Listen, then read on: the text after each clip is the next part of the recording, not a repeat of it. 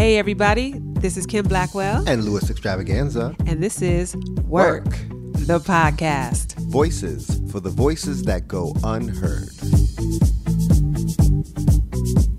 And what we want to talk about today is what, Kim? We want to talk about the people, the places, the things that put the pop in pop culture, the people Yes. out here working it, Yes. the foundation of the things that help people to work, honey. Yes. Ew. That being said, which I think is amazing, we want to actually talk about the history of Vogue.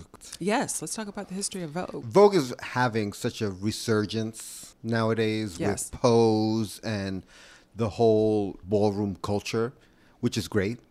But I wonder if a lot of people know where even voguing came from. Yeah, because there's probably a whole generation of people who are seeing this next wa this latest wave. Yes. This latest wave, I love how, I, I love that concept because it's really about the millennials and this generation being exposed to a level of voguing that is a little bit fat, you know, fast. Yes. yes. You know these kids, they're gonna take everything and make it like, let's make it faster. Yeah. Yeah. I think voguing is very fast in conceptually. I think when it started back in the 60s, it was much, much slower. Okay, so we have to put in con- into context a little bit for the folks y'all should know, but Yes. for those folks who don't know, Yes. Lewis X is a world-renowned voguer, voguing teacher. Not a world renowned. Well, Well, maybe- you have vogued all bit. over the world on tour with Madonna. Yes. And prior to that, Lewis is a member of the House of Extravaganza, Yes. which is known for its fantastic voguing um, from the ballroom scene. Yes. Competing, winning many tro- winning many trophies. Many, many, Many, many, trophies. Okay, so let's talk about when. What was your introduction to voguing? Like, when did you first discover voguing? I was introduced to Vogue early high school. I went to high school way back when, and um, it was just God. I met Jose in high school. I was a sophomore. He was a freshman, and we just started hanging out with um, the some of the other guys that were in the dance department were also in houses. We didn't know that at the time, but they were. So we were just hanging out with them, and they introduced us to the ball culture slowly. So you guys were at, you had a dance department at your high school. Yes, I went to the high school Amazing. performing arts. Oh yeah, hello. Yes, we were in the dance department. And That's the fame high school, y'all. and so we innocently enough we're just playing red light green light vogue red light green light vogue is like like red light green light you know the regular red light green light what is is that the name Yes, that's, yeah. what it's called Yes. red light green light one the, two three the game, yes. instead of red light, green light, one, two, three, we played red light, green light, Vogue. And so the person would turn around, he would do the thing, and we would pose. And whatever pose that he liked, he would pull you forward. Okay. If he didn't like your pose, you stayed behind. And this is just amongst you guys in the dance amongst us, department. like just after school, Right. all over Lincoln Center, Okay. doing these things. And then, you know, we slowly got into the ballroom culture through these wonderful gentlemen. And then we started, you know, walking balls. My first categories were, uh, you know, ironically enough, was not Vogue. It was um, another category. Are you going to tell us what the category? Don't be trying to just skate over the category. I like how you he was just like another category. It was Butch Queen first time in drag. Oh. Yes. I think they asked me to do that because they saw that I wore a cheerleader costume to school on Halloween one year. And they were like, oh, you should do drag. So That's how it all began. that's how it all began. We started uh, voguing. And we just started rehearsing like after school and just, I mean, we were into it. We were dancers anyway. So we were into it. And we saw these other guys doing their thing. So we try to, of course, you know, emulate that through our form of dance. And so we started to mesh the two together. So at that point, voguing was going at this pace. And we actually took it to the next level, adding dance. So it, you know, accelerated the pace of Vogue. Because in the beginning, they were honestly doing poses. It was more just like stop, pose. It was stop pose Right. voguing. Because in the beginning, these balls were really more for the transgendered community, the people who, you know, women and guys who got up in drag. So it was more of a pageant. right. Back then, it was like who could be the prettiest showgirl or who could look like a businesswoman during the day. yes. And then there was a category called Vogue, who can pose like you're in the pages of Vogue magazine. yes. So those voguing sessions back then were just literally stop and pose. So when you came, when you guys came on the scene and you kind of changed it, was it welcome? Was it were people like, eh, okay, It you trying was- to change up? It was welcome only because when we got on the scene, it was already accelerating faster than the stop pose voguing. This was already changing, and what it was already changing. this was like the ear late eighty, early nineties. this was yes, very very early 90s, late 80s. Okay. Honestly. And was voguing more specific to certain houses that would vogue, or was it Well, back then the houses were mainly African African American houses. Right. There weren't a lot of Latinos voguing or in the ballroom cl- in the ballroom culture. was extravaganza a house at that point? Yes. Okay. The, the extravaganzas were a house at that point, and they were working hard to be noticed, accepted Yes. within our community. And not because they were ugly or untalented or anything. It was just because, you know, it's like a clique, right? Yeah. So if there's a whole, you know, if there's a whole bunch of houses that, you know, click up together, they're gonna vote for each other. So we didn't really when when they came in, they were their own clique. So it was like, oh, look at this other clique coming up and up up in her. Right. of course. So we had to be more creative, more pow with our with our stuff Yes. to get noticed. And so I'm glad. I mean, of course, it has changed. That outlook has changed. And these days, there are Japanese houses, there are Caucasian houses, and stuff like that. So it's great. But back then, it was a little bit more specific, which is not a bad thing. Right. But that's just how it was. Yes. Yeah, so when we came in, voguing was already an art form that was not stop and vogue or stop and pose. They were connecting the poses to make one continuous dance movement or one continuous, you know, pose phrase. Right. Yeah. So it and was then a- when we came in, yeah. So it re- it already was evolving. When we came in, we added this technical dance element to it. So we brought in our ballet training, we brought in our modern training, our flamenco training, our tap training, our jazz training into Vogue, which then added another facet, another layer to you know to the voguing consciousness. Right.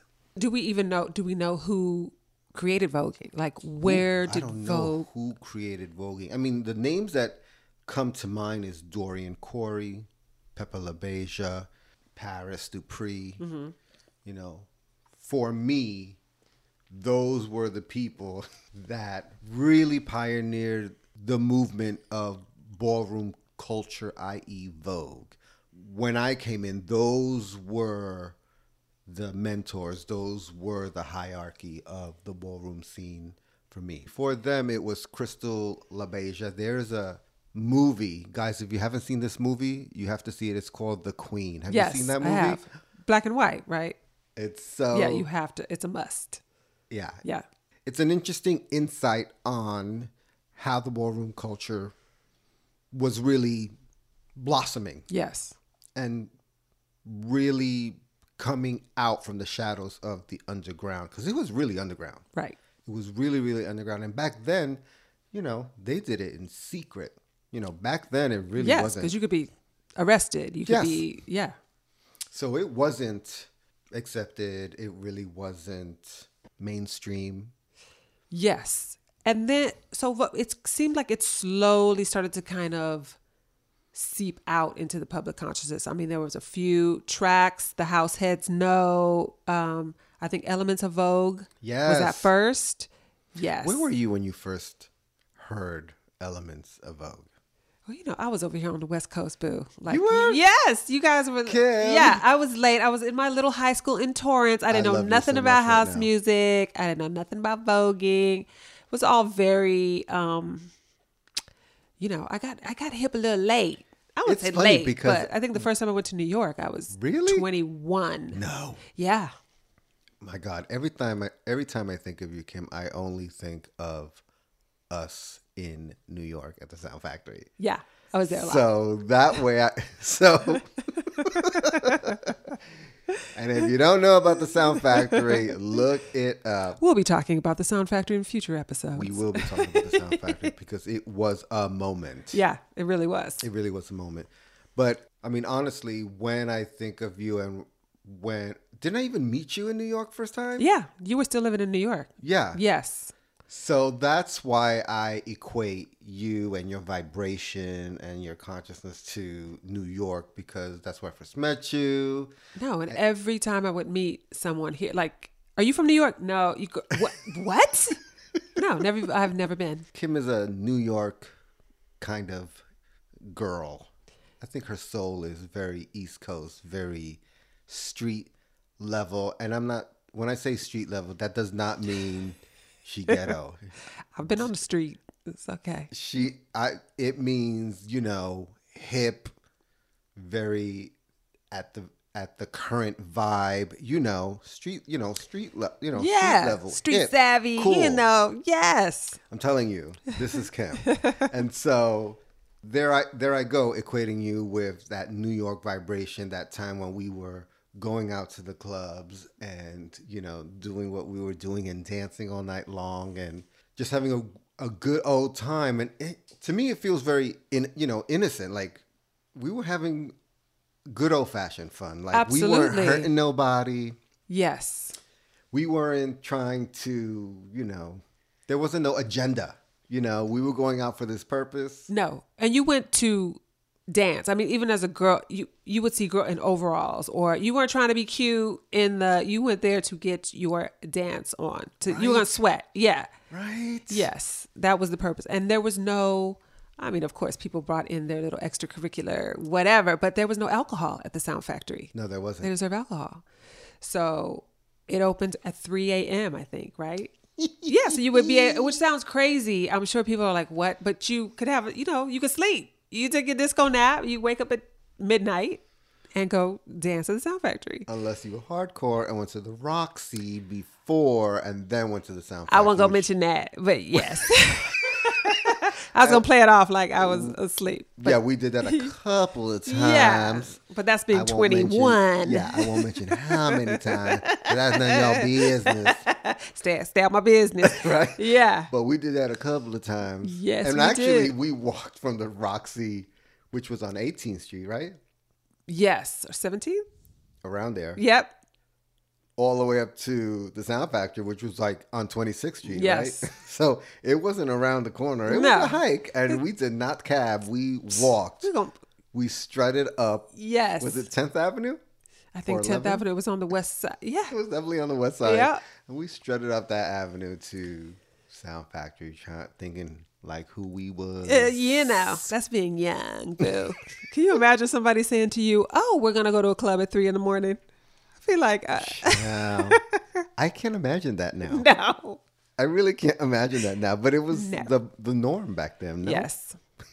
It's a norm. It was a must. It was like, I'll see you Saturday. Yes, of course. Oh my god, those Yes. memories. Those memories. Fantastic. So, So, Elements of Vogue, Elements of Vogue. which was a song by, is it David Extravaganza? It was by Ian and Danny Extravaganza. Danny Extravaganza. Okay. And was that a big club record at the time when it came out in New York? Was this like, I mean, it must have been major. It was major because it was the era of big clubs. Yes. Yeah. So if your song was hitting it in one of these big clubs, we thought like, "Word!" Yes, with those this is- amazing sound systems. Exactly. Yeah. So we were really proud that David and Ian really had just the creativity to get something together like Yeah. that. And I even think they had two songs. One was Elements in Vogue, Elements of Vogue, and the other one was uh, Live the Life You, you Love. Okay. And then after, and also just this recognition of this art form that you guys, you know, really created and evolved to be this thing that's still, I mean, it's amazing that it's still to this day, people are voguing, still, it's changing, it's evolving, they're like expanding. But around that time, also, I think right around the same time of Elements of Vogue was Deep in Vogue, Malcolm Yes. McLaren, where he name checked, you know, all the houses and it, you know that song still that whole That whole beginning. yeah to the houses of Noor. La Beja, an extravaganza. Magnifique, Saint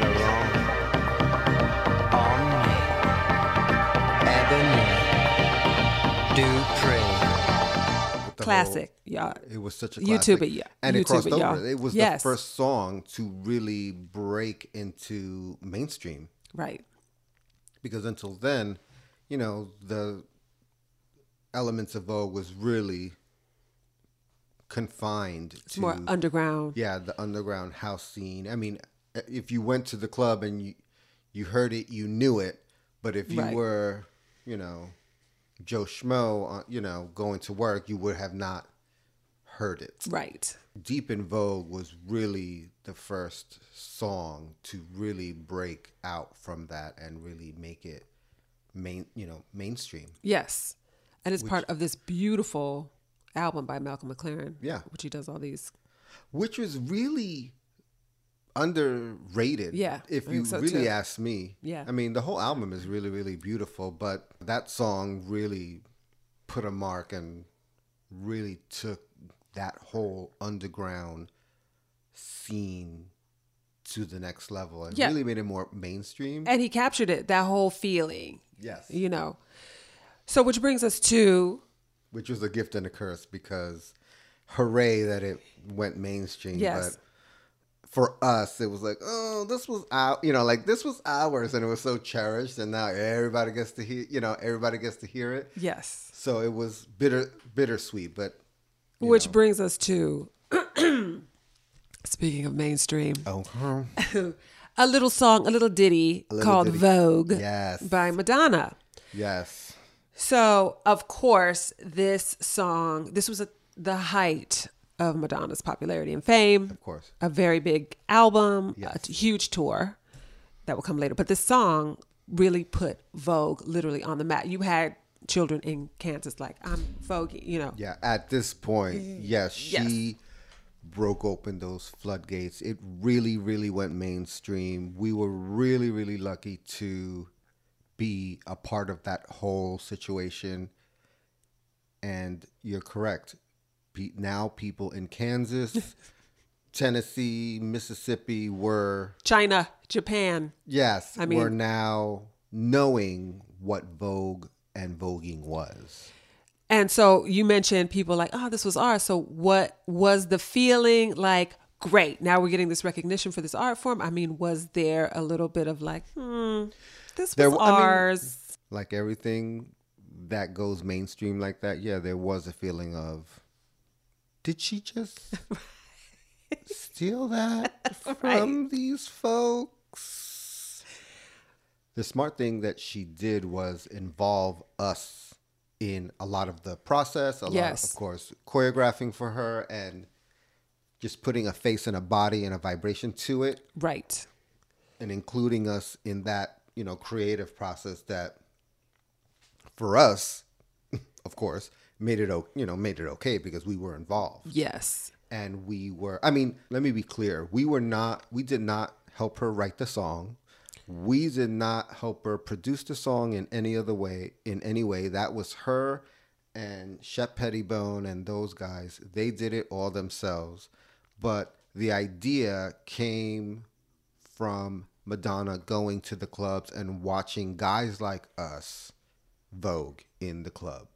Had she recorded the song when she approached you guys? She had already to recorded. Right, she was ready to Yeah. do the tour Yes, she or the ready. video. Did the video come before the tour? The video Yes. came before the tour. Yes. It's funny because we saw the premiere of that video when we were rehearsing for the tour. And we were actually at Di- the Disney sound stages in Burbank and they pulled out a television. and we had, you know, stopped rehearsal and we all went around the TV and we saw the video for the first time. It cannot be understated how huge that video was. Yeah. I mean, it was major. It was at that time when, you know, you could just stream and go to YouTube. Like videos were events. You were like, oh my god, you go, y'all did y'all see Madonna's new video? And to see this art form, I mean, it was so beautifully shot. Who, who directed Vogue? David Fincher. It was David Fincher. Yes. Yes. Young David Fincher. I'm telling you, and of course he's of course a mega director now. He directed, you know, Seven and all that Yeah. good stuff, all the great stuff. You know, a lot of great movies. But And that's the thing about it's very cinematic. it's so Yeah. cinematic, and I really give Madonna credit to having for having that eye Yes. that cinematic eye, that artful eye, because she really and her brother Christopher, shout out to Christopher Ciccone, I love you. Her and Christopher really had this taste level that was far beyond what anybody else was doing at Absolutely. the time. Yeah. Tours back then were very standard. They opened the show, they went on stage, they sang, Background little- dancers yeah, a little it, ditty yeah. Mm-hmm. ditty ditty. They really, honestly, those two really took it to the next level with their taste in art. Yes. and really having a vision of what they wanted people to see on that stage. And you know what? I gotta say, also the there was something very magical about you guys. The combination, Carlton, Kevin Stea, Jose. There was just something really magical about all of you guys together. It, how often do you know people's background singers? do you know what I mean? Or dancers? You're just like, oh, you, I guys were really. the stars really aligned Yeah. perfectly for that situation, that tour, that song, and you know we're really proud of that. Yeah, as you should be. And then, of course, the the MTV performance, Yes, which is one of my favorites of all time. I will occasionally just go on YouTube just to watch it because it was such a moment. Like, no, she didn't. Like, yes, and it uh, and that all for me just stemmed from that root of Vogue. Yeah, Yeah. where that history where I knew where Vogue came from and what we injected into that that category, if you if you will, and and then taking it worldwide and showing people one who we were and two what we were about. And i loved that she let us express that yes, genuinely. I mean vogue really has renaissance from what it was to where it you know is now and so now voguing, um, we have a few different styles of. Do you have a preference? my preference is my kind of voguing which is Did they call that the old way? Now they call it old way. Yes. Now they call it old way. Back then when we were doing it, it was the new way. Yeah, So it was new way versus old way back then, and we were the new way. Now when they say new way versus old way, we're the old way. Which, At- which as opposed to the new, way, which is more just like fat. Is it more? What's the difference? Is it more fluid, like old way, a little bit more? today is Dance. more aggressive. Yeah. It really is. And without, and I don't mean that in a bad way or any kind of way, it just feels and looks more aggressive Yeah. to me. almost like militaristic, just the way that You know, Femme Vogue Mm-hmm. became really popular. right. So when we were voguing, it was Butch Queens who vogued and it was Femme Queens who vogued. Yeah. Back then, Femme Queens who vogued, they vogued very soft. And so I think that took over, not, I mean, it took over Butch Queen voguing, which is what we did. Right. And now Femme Vogue has turned in, has really meshed with Butch Queen voguing. And now the Butch Queens are voguing Femme, but in a way that's really dramatic. Right. And- With like the death drops and all Yes. that and really, business. for lack of a better word, aggressive. But it's very dramatic and it's very courageous, fast. Right. Uh, they do a lot of duck walking now. Mm-hmm. And they do a lot of death drops and shablam. I like to call them shablams because it feels like shablam. They just fell on the floor. Shablam. Right. These children better have a good chiropractor. That's I know. I, It's like, tried to. woo. I almost broke my neck. Yeah, it's a lot. Kudos to you guys who do death drops and shablams all over the place. Keep doing it. Please be careful. Watch them backs and Watch them knees hips. and hips. Yes. But do it, boo, because I'm living for it. All right, everybody. Thank you for listening to Werque Podcast. Don't forget to subscribe, and you can follow us on Instagram at Werque Podcast. That's W E R Q U E P O D C A S T. You can also follow me at workdanceclass.com, where I teach a monthly class to people who want to learn how to Vogue. It's a two hour workshop, and please come and enjoy yourself and express yourself and sweat. So that's workdanceclass.com. And don't forget to follow us on IG, Werque Podcast. So this is Louis Extravaganza, And Kim Blackwell. and this was Work. the podcast. Bye. We'll see you later, guys. Thank you.